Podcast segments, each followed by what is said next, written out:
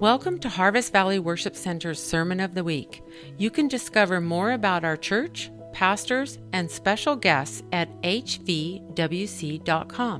We hope that you are blessed by today's message. How many of you are familiar with Pastor Robert Morris of Gateway Church in Texas, Dallas, Texas area? Okay. One of my favorites. Okay. It's a large church, like 35,000 people go to his church, um, and they have campuses all over Texas and now all over the place. But they're very strategic with their church planning. Robert Morris preached this series years ago called The Blessed Life. Um, now, the Lord gave us at the beginning of the year three uh, things that we needed to uh, go after.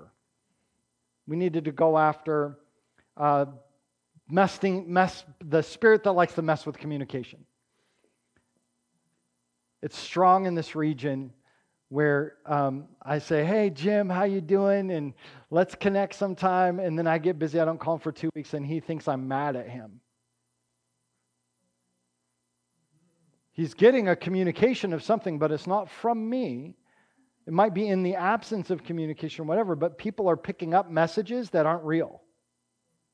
And, and, and maybe even in um, Lois, you and I need to work through some issue. And so I sit down and say, Hey, Lois, da da da. And at the end of it, I said, No, what did you hear? And she's got a whole different set of facts, a whole different thing. I'm like, I didn't say any of that. You know, and so there's this twisting of communication that really happens a lot. So we did a series on the Lord's Prayer. Because what we found is in the kingdom of heaven, God wants our communication with Him to be, be so pure and clean and operating in the authority that He gives us as sons and daughters of God, so that when we pray, when we pray, which is the word proseuchomai, which is like the kind of the word prosecute comes from proseuchomai, it's this concept of, of when you pray, say. When you pray with power and you declare a thing, make sure you say it with some authority. Now, the only way you can do that is if you know you're a son of God. Otherwise, you're not quite sure do I have the privilege of praying this authoritatively? Right? So it's really important to understand who we are. So we did this entire series through the Lord's Prayer, picking apart every single piece of it to go, okay, how should we be praying? Because if I can clean my communication, let me tell you, we're not there yet. We haven't broken through this one yet. Just saying. But if we can begin to get our communication with the Father proper and in right alignment, it always it makes such a dramatic difference when you're communicating with each other. Right? So we we spent um, I think nine weeks going through that. And then this summer um, and heading into the fall, we did what we call a culture of honor series where we talked about setting boundaries, understanding healthy communication, communication styles. We talked about how do you honor authority? Why would you even honor authority? We live in North Idaho. We don't like authority, right? Like it's a thing right? I mean, there's really a spirit here that really struggles with this concept of honoring authority. And so we, we went through this whole thing on honor and why do we honor and how do we honor God and how do we honor each other well. And so that so when you go to hvwc.com, you go to the website, also the YouTube channel. When you go there, you will see links to these series at the very top, just click on Culture of Honor series, Culture of Honor, and you'll see all the videos there. If there's any of those that you missed, you can go back, you can rewatch them, you can do that. So we, we try to make it easy for you to find content because sometimes I'm not here every week. Anybody know that's true? I'm not here every week because I have a leadership team that empowers Meek and us to operate in the calling that we have, which is also to go into other churches and to help spark fires there. Okay, so we, we I, absolutely love our leadership team and our core team is amazing. So um, they give us the opportunity to do the things that we're called to do here while we steward this work here. So sometimes it will feel like it's not every week is the series. There'll be some some weeks missing, but they're all in the playlist online. Okay, now when we finish that up, we had one more issue, right? Because we have to deal with this with the spirit, the independent. Um, um, spirit that, that dishonors. So we had to do this, this, this culture of honor series. And then the other series that we're starting right now is to deal with the spirit of poverty. Okay, and this is called the blessed life. And the reason why I went to Robert Morris for a guide on some of this stuff, because the teaching that he provided was some of the most breakthrough teaching and finances that I've ever seen in my entire life. Ever seen it. I, I mean, just absolutely phenomenal. Absolutely phenomenal. Because there, we can fall into a trap of, I give to get blessed. That's a trap. It's a trap. We give in obedience because God asks us to, and He gets to determine the blessing. Somebody say amen. amen. He determines the blessing, right? And so, how can we live the blessed life? Right? And so that's the, the kind of why we're doing this series. This will go all the way through to the end of the year. Um, and so we have eight weeks left until the end of the year. Um, and there are six messages in this series. We are going to take a week off for Thanksgiving week. Uh, we're going to talk about vision. We're going to talk about um, missions. We're going to do some kind of family stuff that week, and um, but then um, and then Christmas Day is on a Sunday, which I'm excited. I love it. Um, and so instead of 10 o'clock, we'll meet at 11. You'll get more information about that. It's going to be a lot of fun as we get together as the family of God on the birth of Jesus' day. I mean, it's so good. So good. All right. So, what I want to talk to you about today is the principle of first. And this is the most pivotal principle in Scripture, I believe, next to salvation in Jesus. Because how many, how many of you ever heard a preacher say, put Jesus first in your life? Come on now. Uh, have you ever heard a preacher say you should put Jesus first? Right? Well, there's a reason why a lot of us preachers will say, put Jesus first in your life. But how do we effectively do that? Because oftentimes he's an afterthought, he's a byproduct. We don't actually put him first. We try to, but we don't necessarily understand how God likes that to go. So we will miss it sometimes because we just we just don't have um, the ability to see it clearly. Okay.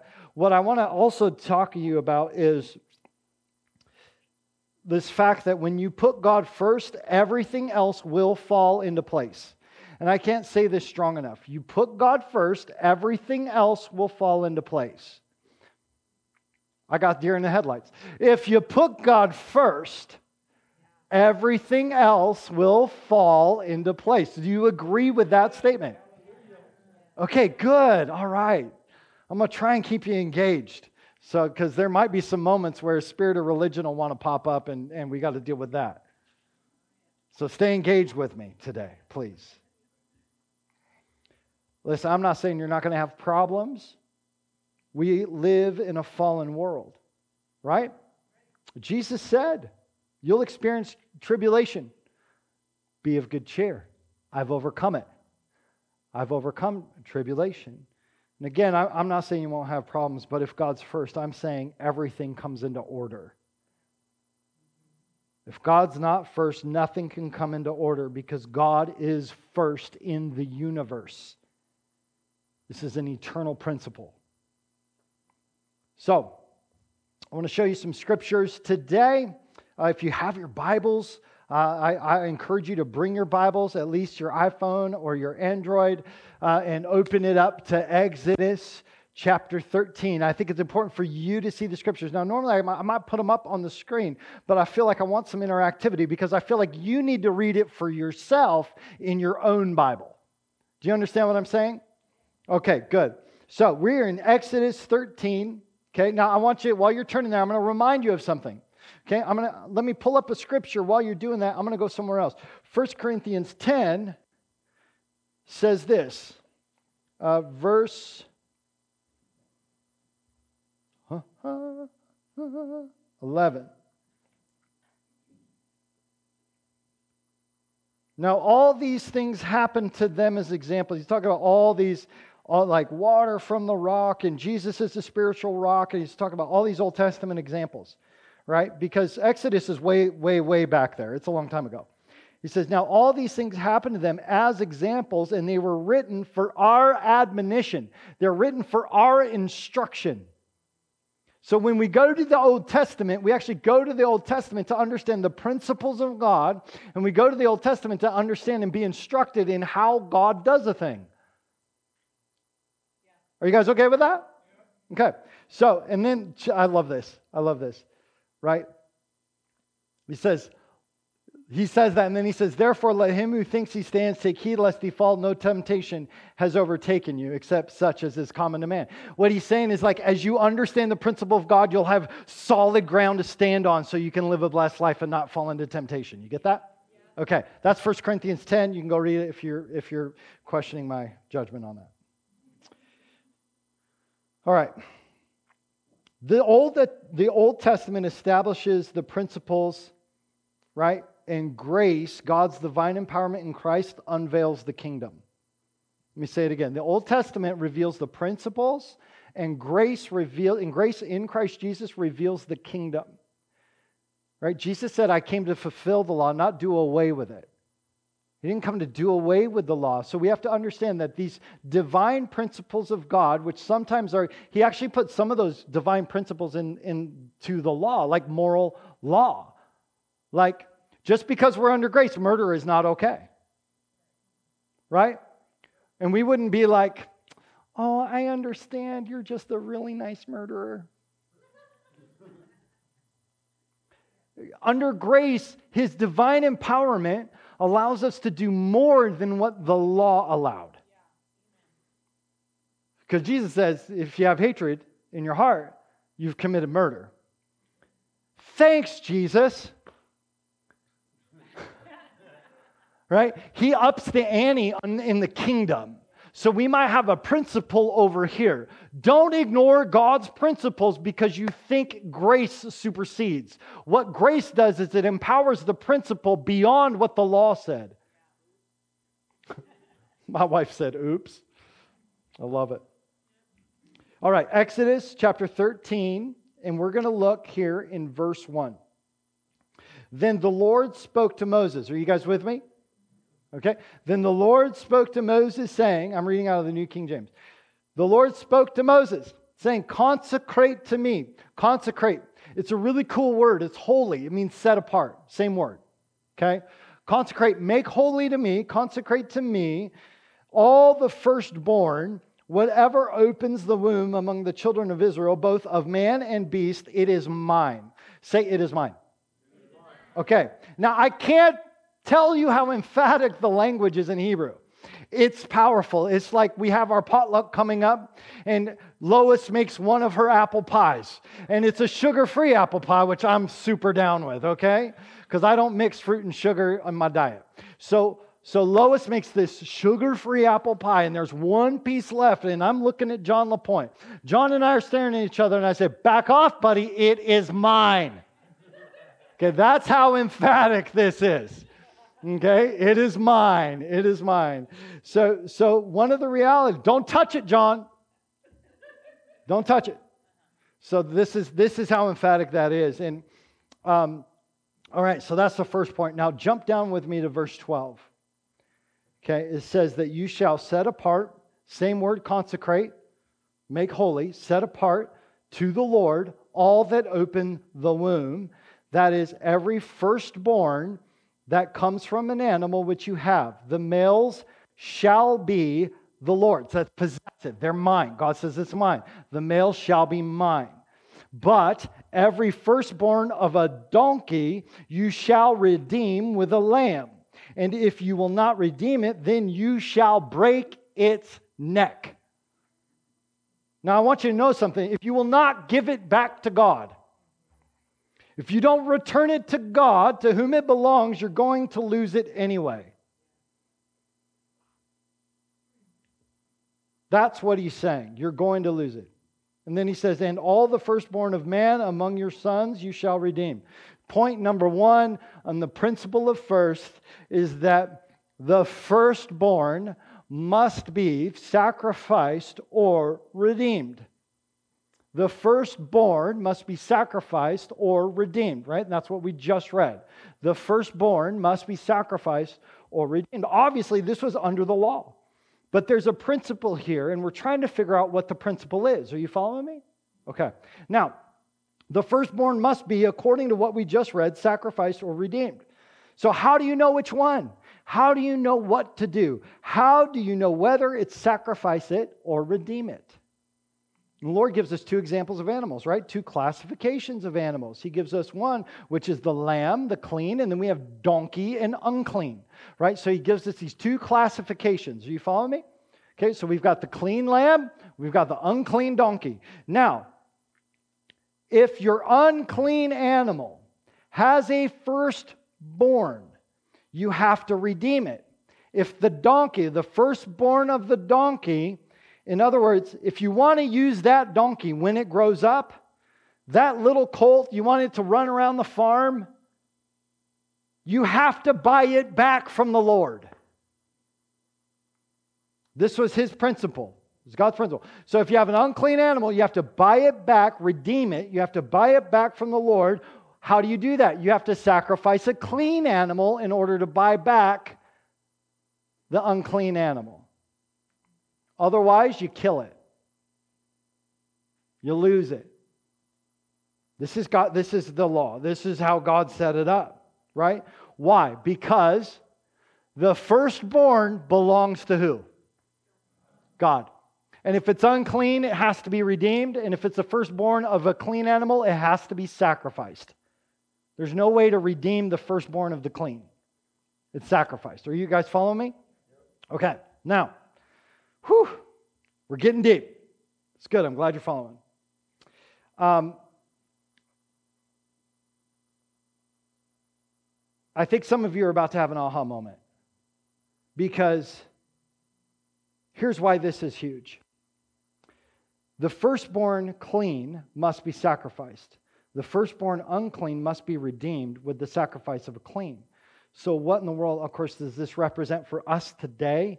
Well, let's think about us as humans, spiritually speaking. Were we born clean or unclean? We were born unclean in our sin. Right? Let me talk to the experts here today. Parents, did you have to teach your child to be good? Did you, did they, did you teach them to be bad? Nope. Didn't have to teach kids how to be bad. You have to teach them how to be good. Right? Here's how you do it right. Here's how you do it well. This is it's not okay to tell me you didn't take a cookie from the cookie jar. I didn't do it. And the face is all covered up, you know right? Like we don't have, like we're born unclean, right? Now, was Jesus born unclean or clean? Clean. See, the clean had to be sacrificed so that the unclean could be redeemed. And this is what this represents way back then. Everything in the Old Testament, right? Remember, 1 Corinthians 10, 11, 12 says the Old Testament was written as an example for us, and it was written as an admonition or instruction for us so we can withstand temptation. We see God's principle of faith and obedience in many forms in the Old Testament, right? Maybe this is unfamiliar, but we're going to talk about the firstborn today, right? We've just been covering this firstborn issue, right? And we're also talking about first fruits, and we're talking about the tithe. Okay, we're talking about all three. Now, these are all Old Testament concepts, right? But we're talking about this because the firstborn, the first fruits, and the tithe represents those things that belong to God.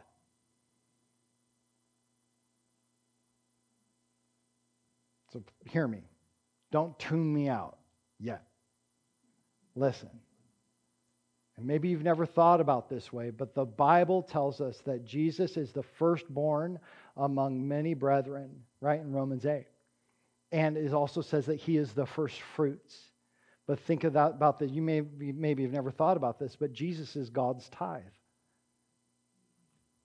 In the same way, we do not see, uh, we, we don't wait to see if we have enough left over to tithe in the same fashion. Like you shouldn't wait until you see how much you have in order to tithe, right?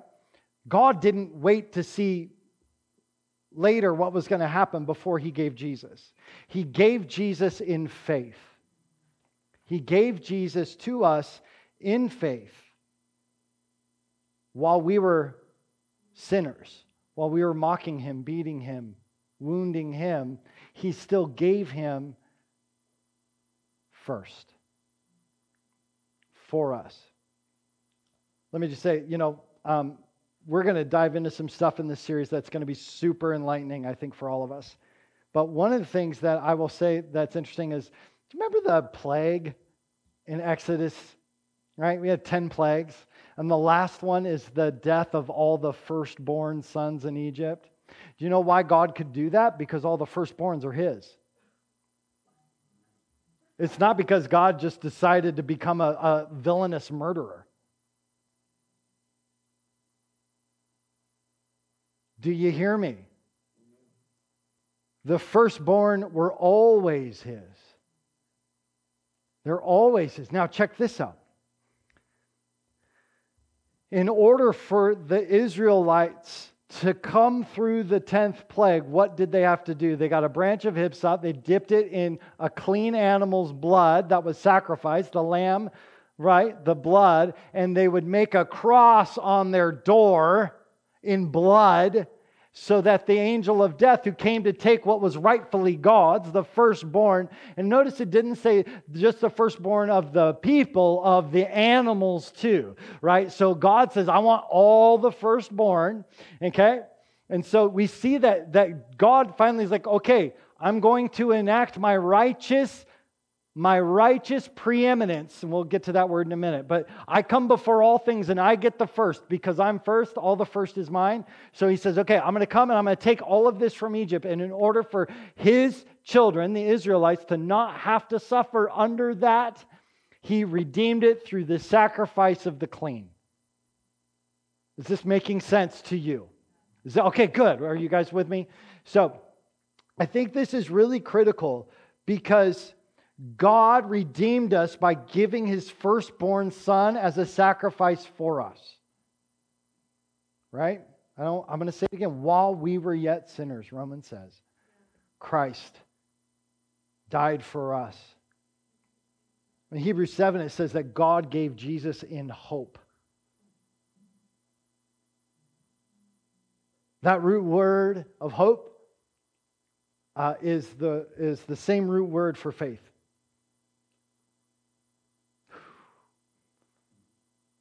God gave Jesus in faith and hope that we would believe, that we would receive him. He wasn't waiting. It's the same with the tithe. Now, I feel it. Ooh, I was just waiting for religious stuff to come up. All right. All throughout Scripture, God says, Give me the first lamb. He doesn't say, Wait until you have 10 lambs and then give me the lamb that you don't like that gets in the garden and eats up the eats up the garden? That one that you're like, uh, he's he's a couple screws short. God, you can have that one, right? No, the first, right? The first. And this is the principle of the first that we see throughout Scripture. Like, remember when they went into Jericho, right? They go into Jericho. What do they do, right? What God say about Jericho? I want all the. He said. He said, I'm going to give you Jericho supernaturally. I'm going to give you Jericho, but all the silver and all of the gold, all everything in Jericho goes to me. Right? Right? He was very clear. The whole thing comes to me. Why? Because it was the first city. It's the first. I'm going to take all of it. Are you following me? Okay, now check this out. The first portion is is the redemptive portion. The first portion redeems the rest. Right? Clean, unclean. I got some money right here, not real money. This is fake money. These are dad bucks. It's got my picture on it. okay, we use this for chores at our house. Dad bucks. So Quinn's got a list of things. If she does some things, she gets some dad bucks, right? Give her some dad bucks, and then she's got a list of things she can buy with it, right? So we got a little micro economy in our house with my face on it. It's beautiful. Okay, dad bucks. And I, and I love this photo because it's one of my biggest smiles ever because it was uh, the photo from our engagement. And, uh, and uh, I don't know how you smile much bigger when that lady said yes. Ah. So, if you guys are really impressed with the dad bucks, they'll be up here later. You can inspect them. They're not real money, not worth anything, but you know, it's fun. Um, so,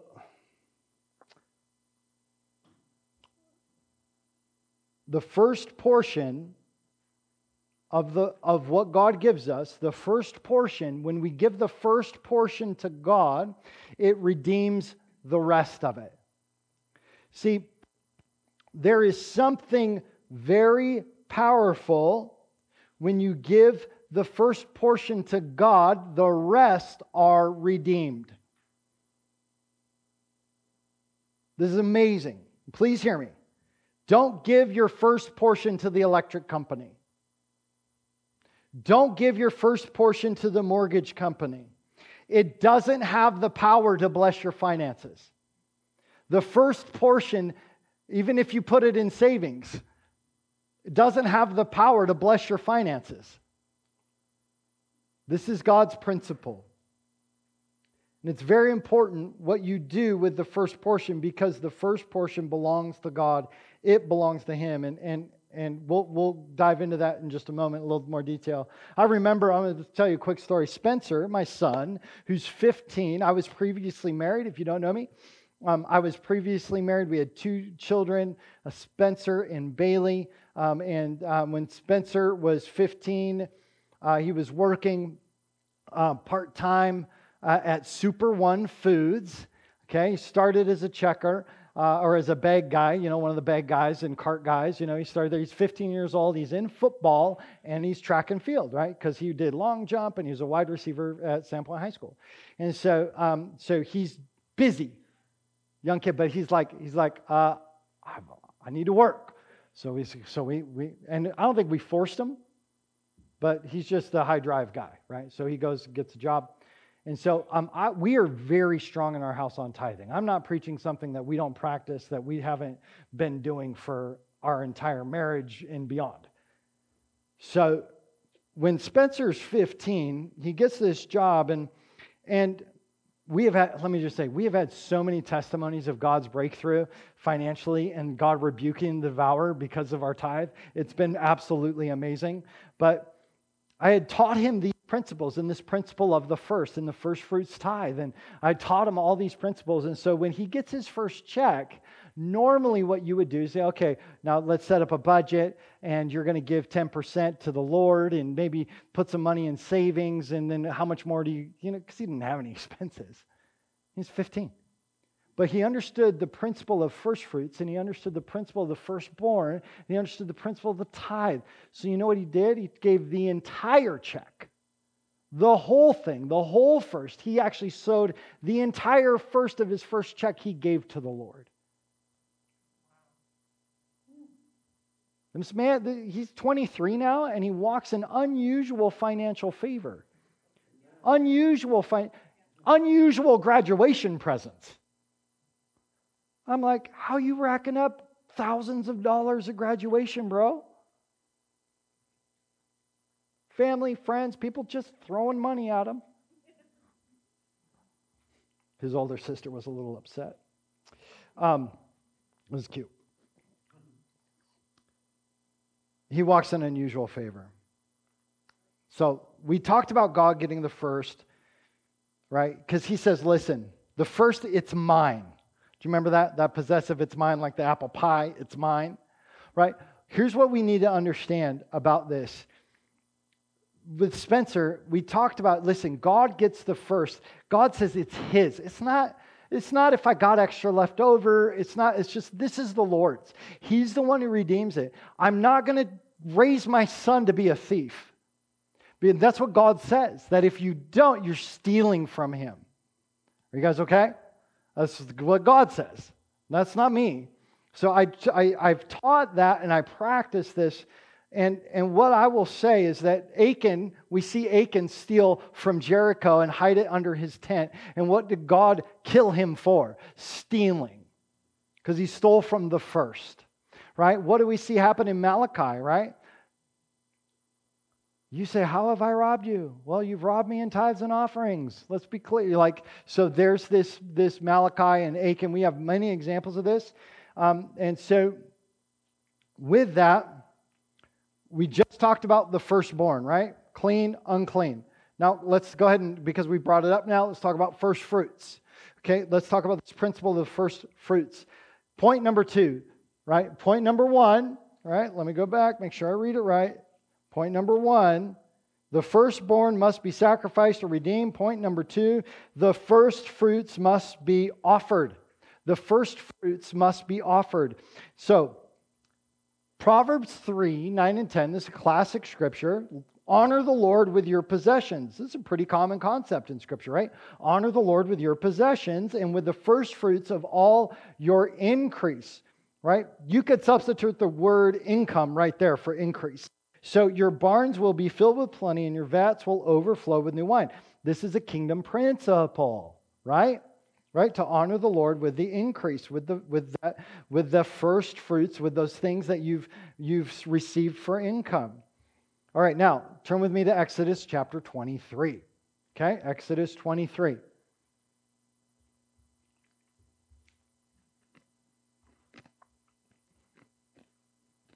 And I wanted us to notice two things from Exodus 23 and these principles that God gives us. So I'm gonna while we take while we pause and you find that, let me just let me just address this thing. Many and we'll address it a little bit more later, but many people feel like the tithe is Old Testament and under grace it's it's obsolete. Okay? You do your own study on tithe. The Holy Spirit has to speak to you. I'm talking about the principle of the first and how God has made a way for us to institute it in our lives to live a blessed life. Are we good? Okay. So, Exodus 23 19 says this The first, first of the first fruits of your land you shall bring, we'll come back to that word bring, into the house of the Lord your God. Two big principles we get here. First, I want you to notice that the tithe always comes to the house of God, it always comes to the local church. Okay, we can argue all day about types of churches and what's happened over the age. Listen, there's a reason why in the New Testament it says that you should pay those gathering of people. You should pay those who labor in the word. You should pay those people who labor in the word and prayer, and you should give them double honor right? You should actually provide for their needs. And this is exactly what the old testament model was is that wherever you were locally there was a local synagogue a local place where you would go and you would bring your first fruits. You would go sacrifice your firstborn. Guess what? The it all didn't get burned. That's what the fed the priests. Okay all right. We'll, we'll dive into maybe more of that later. Some of you don't value that. It's okay but this is what the word says First, notice tithe always comes to the house of God, and there's a ton of scriptures on this. I can't go into them all. Um, the secondly, I want to show you that God never uses the word give when he talks about tithing. He doesn't use the word give once when it comes to the tithe. He says, Give me what is mine. Bring the tithe. It's not a give, it's a bring. Okay, over and over. Now go study that out. See if God says it differently anywhere in Scripture. I haven't found it yet but perhaps you will. Okay? Let's have that conversation. It says, bring the tithe into the storehouse. Okay? Now, why is that? You can't give what doesn't belong to you. You can't give what doesn't belong to you. You can either bring it or you can steal it. We just talked about that. You can go study, like I said, study tithing on own, but you will find that those are the only two choices in the Bible. You either bring it to God's house or you keep it in your account, in your tent, like in Joshua, or it's called stealing. Now, let me tell you, why am I preaching this so strong this morning? How many of you have been here more than a year? How many of you have ever heard me preach tithing like this? Well, all the hands went down. Right? What are we doing? We're breaking a spirit of poverty. Where does the, where's the spirit of poverty have to break? In me. You could try to break it off of everybody else all over the place, but it's got to be broken in you first. Are we okay? All right. Praise the Lord. All right. So, God has been wanting the first since Adam and Eve. since Cain and Abel. He's wanted the first. Do you remember that God didn't honor Cain's offering? Are we doing okay? God didn't honor Cain's offering, but he did honor Abel's. And many people have thought, well, God wanted meat, not vegetables. And I said, Amen. Okay, so so there's this there's this reality. My wife, naturopathic physician's like, no, buddy, God wants the veggies. All right, Genesis 4, let's read verses 3 and 5. Genesis 4, verses 3 and 5, it says this And in the process of time, it came to pass that Cain brought an offering of the fruit of the ground to the Lord. And also brought, and Abel also brought of the firstborn of his flock and of their fat. And the Lord respected Abel and his offering, but he did not respect Cain and his offering. And Cain was very angry, and his countenance fell. Oh, Lord. Oh, Lord. Did you see it? Is it clear yet? In the process of time, it came to pass that Cain brought an offering. See, Cain just brought an offering. Notice it did not say he brought the first fruits to the Lord. Over the course of time, he just brought an offering, right? He brought whatever he wanted to bring. He did not bring first fruits, and the Lord didn't accept it. What was Cain's response when it didn't get accepted? He was angry at God when he didn't do his part.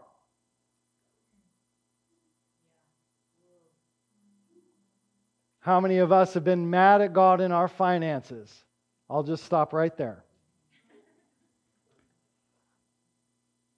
Abel, on the other hand, brought the firstborn and the Lord accepted it. Look, it's right there.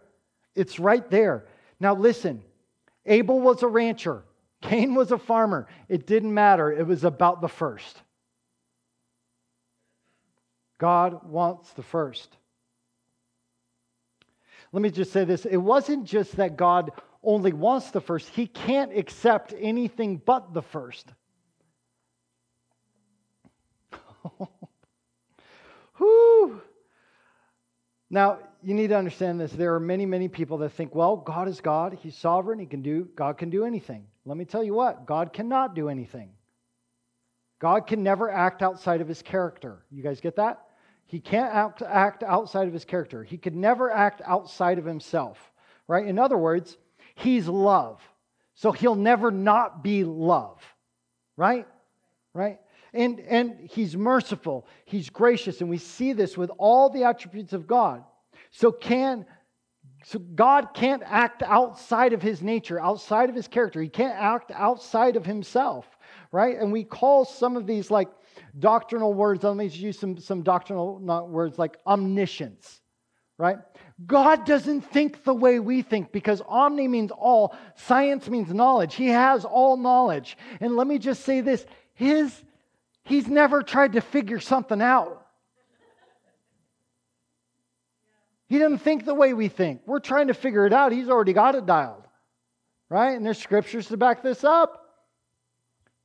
He says, my thoughts are not your thoughts, and my ways aren't your ways. As the heavens are higher than the earth, so are my thoughts higher than your thoughts. See, God's on another level. Right? So that he can't have a new thought. He can't try and figure it out. Right? Otherwise, he, he would not have knowledge. He would not know something. But he knows it all. There's, there's, there's, um, I love the fact that he's never surprised, right? By anything. Let's talk about the immutability of God, right? This concept of immutability. What that word, to, for God to be immutable means that he doesn't change. God doesn't change. He doesn't change. He's the same yesterday and today and forever. He doesn't change. Well, why is that important? Because if he could change, he could get better. He's already the best. So he doesn't change. So God can't change. Right? Are you with me? God can't change. Okay? Now, Let me tell you something else that God can't do, and this is why he could not accept Cain's offering. God can't be second. This is the, the doctrine of the preeminence of God. He can't be second, okay? He's higher than all. He's first of all. He's above all. He's first. God is first. Let me say it again. He's first. He can never be second. He can't be. He can't be. And we do say, put God first in your life. That's a good analogy to help us understand. But let me just t- let you know that if God's not first in your life, He's still first in the universe, right? We didn't sneeze the cosmos into, into, into being. God spoke and boom, it was done. He's bigger, right? And He's first in all things. So here's what happens Abel brings first offering, and God says, Yes, I could accept that. Cain brings an offering in the process of time, and God says, I can't accept that. Are you following me? Now, this is so much more important. People get hung, on, hung up on this word tithing, but listen, here's what I'm talking about. Who's first in your life? Who's really first? Right? Who's really first? If you want to take a scripture for this, Jesus says, "Where your treasure is, there your heart will be. Uh, your heart will be also." And let, let me just to make it kind of clear, he didn't say, "Where your heart is, there your treasure will be also." Many of us think that's the way it goes. If I just follow my heart, there's where the money is. The Bible doesn't say it. Oh, okay. Sorry. I popped a balloon. All right. If you want me to tell you who's first in your life, let me see your bank account. Right? Let's see the register. And here's what you'll see if you look at ours. And, I, and I, I'm able to say this. I don't say this to brag or anything like that. I'm just trying to model a principle. Um, every deposit we immediately give to Harvest Valley.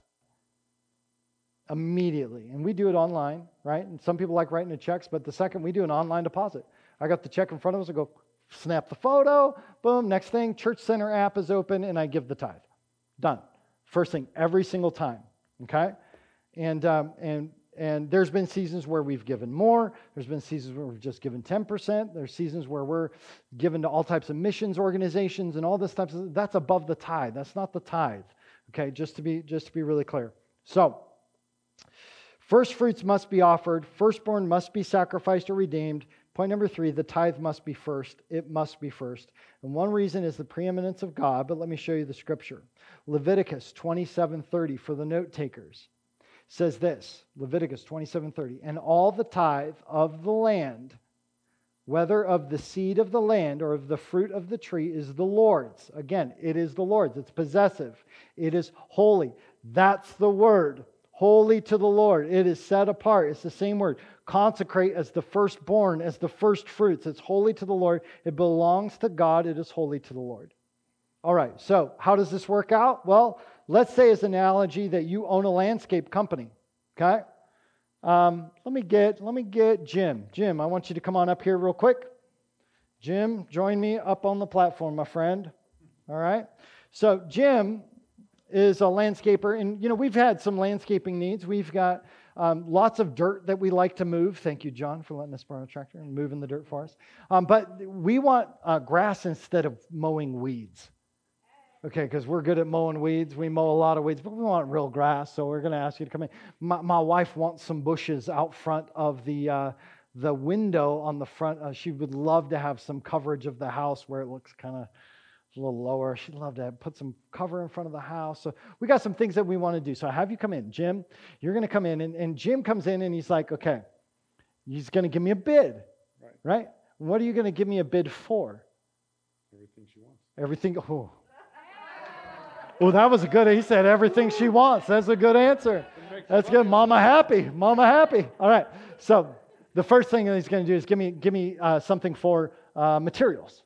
Here's how much the materials are going to cost, right? And then you're going to say, here's how much my labor costs, and then you're going to say, here's how much my profit is, right? Mm-hmm. Here's how much. Here's how much I, am You, I, he's got to make a living. How much my tip should be. Woo! He said, here's how much my tip should be. I picked the wrong person today. Okay.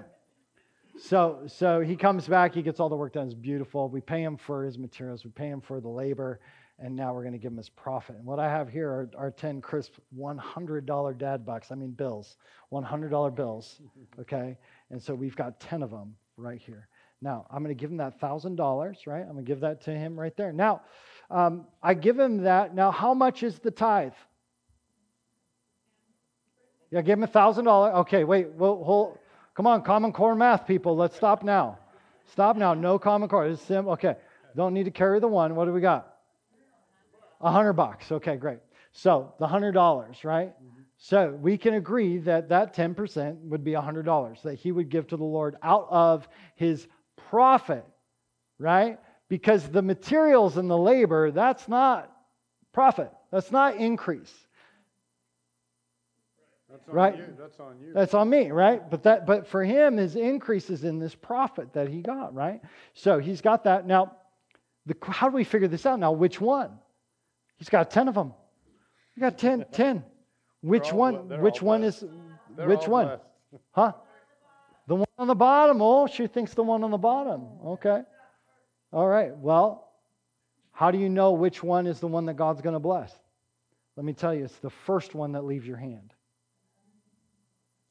First one your heart grabs. It's the first one that leaves your hand. Wherever you put this first, that's God's. Hmm. You get that? This is why we don't give it to the mortgage company. Why? Because God's going to do more with the 90 than, he, than I could do with all 10. So if I give my $100 to the mortgage company, they can't redeem the 90. They can't do anything with this. Right? Thank you, Jim. No, you don't get to keep that? Shoot. All right.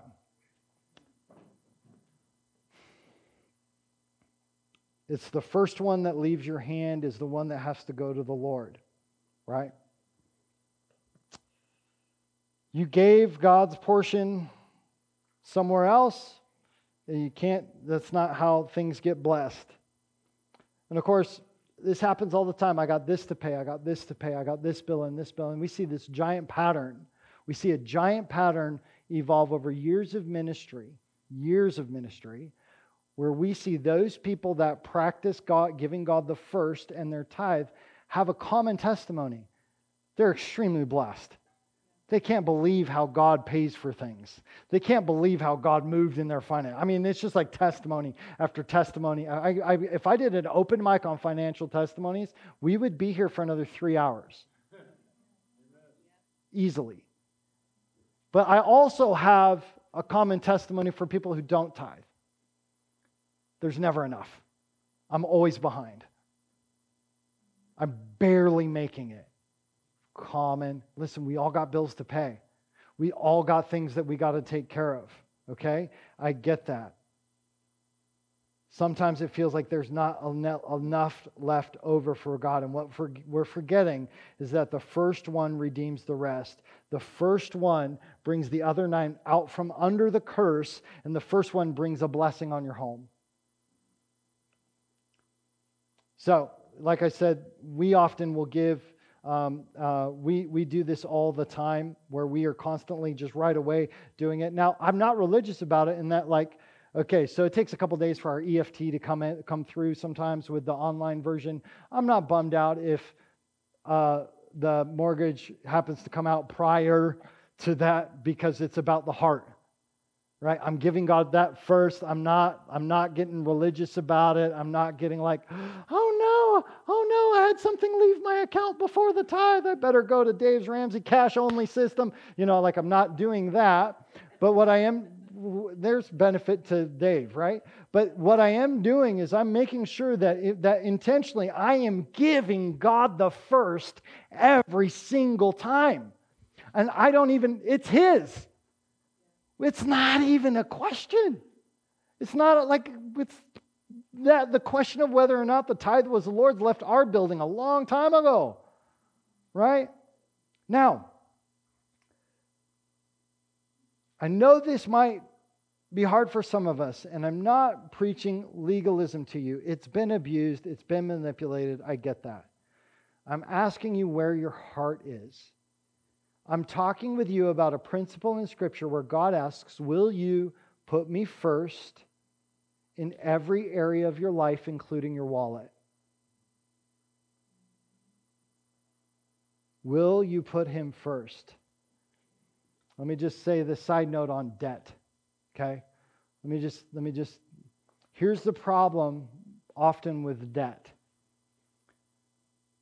Not all debt, but some debt is because we're often borrowing from God's first in order to pay for blessings that He hasn't given us yet. Often we're borrowing from God's first in order to get blessings that He hasn't given us yet. We're trying to determine the blessing that God is going to give us. And so we assume that because we're tithers, that God's going to bless us. So we just we preempt God's ability to bless us and we steal from the tithe.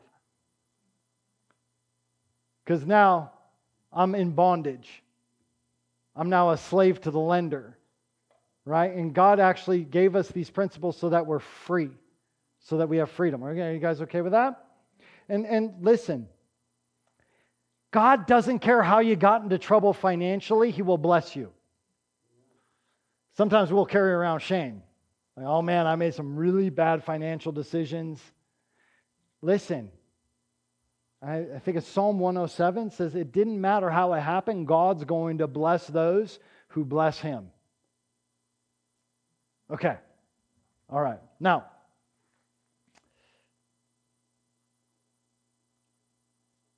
I want to make a statement, and I think it's a critical one.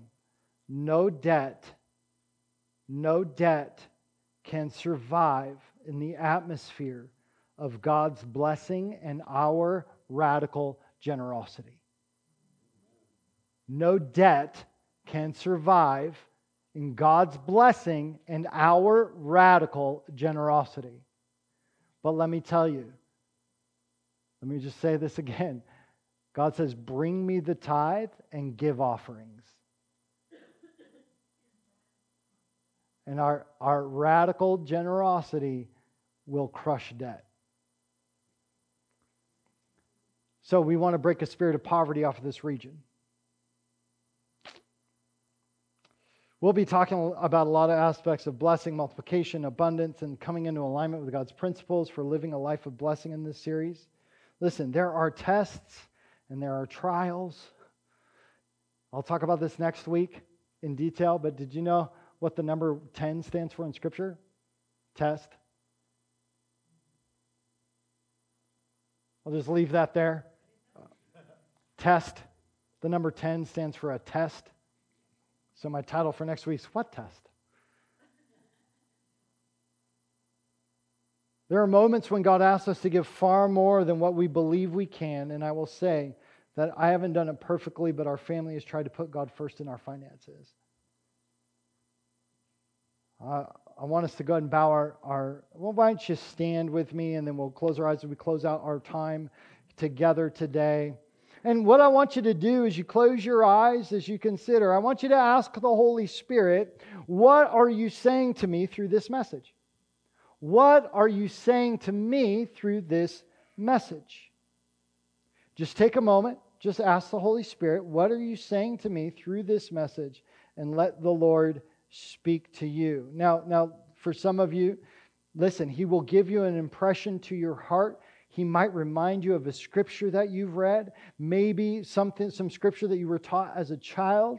Maybe maybe there is some conviction coming on the word like wow, I really need to reorganize my finances. I need to put God first. Listen to the Holy Spirit and just let him speak unto your heart.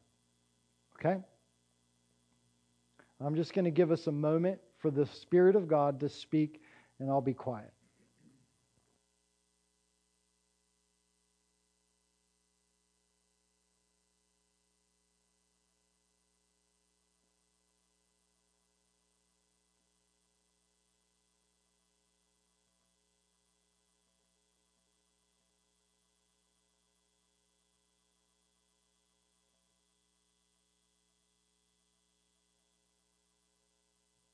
Now, whatever the Holy Spirit is speaking to you, we are going to come into agreement with what the Lord is speaking to you right now. so, Father, I just come into agreement with the word of the Holy Spirit in each heart. Father, I pray that if there has been any sense of this being legalistic or a salvation issue or anything like that, Father, I pray that, that every deception from the enemy would be revealed and it would be broken. Because, God, you have a plan for the body of Christ to step into being the wealth that changes the nation. You long for us to step into a greater measure of abundance so that we can have influence and bring the kingdom of heaven to earth. And Father, I thank you that you use what is yours, your tithe, you use what we bring to transform and shake the region. And Father, I am asking in Jesus' name, as we come together in agreement, that all of us can put God first in our lives to the best of our ability in every area of our life, not just our finances. And that, that's what this series is about. But it's not just our finances. God, may you be first in our hearts. May you be first in our families. May you be first in our marriage. May you be first in our business. We give you the firsts. May you be first in every area of our life. In Jesus' name. Amen. Amen. Amen. Again, I, am excited for next week's message as we as we unpack this. This one is so critical because I'm watching so many people struggle, and I'm like, "Are you tithing?" Hi, I've had that conversation with some of you in this room. I'm like, okay, like, like let's dial this in because God has a rich set of blessings for you that you haven't even touched yet. We haven't even we haven't even got there yet because we haven't even given God what's his first yet. Right? Are you with me? Okay, so with that, if you have questions about the series, I, I have Robert Morris's book, The Blessed Life, which I've taken a lot of content from.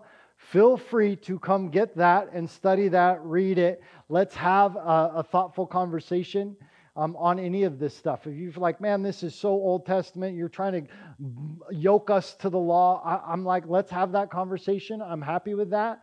I will guarantee, I'm not going to guarantee anything. I will say that what I have found most often is that there's something here that pushes against giving God the first.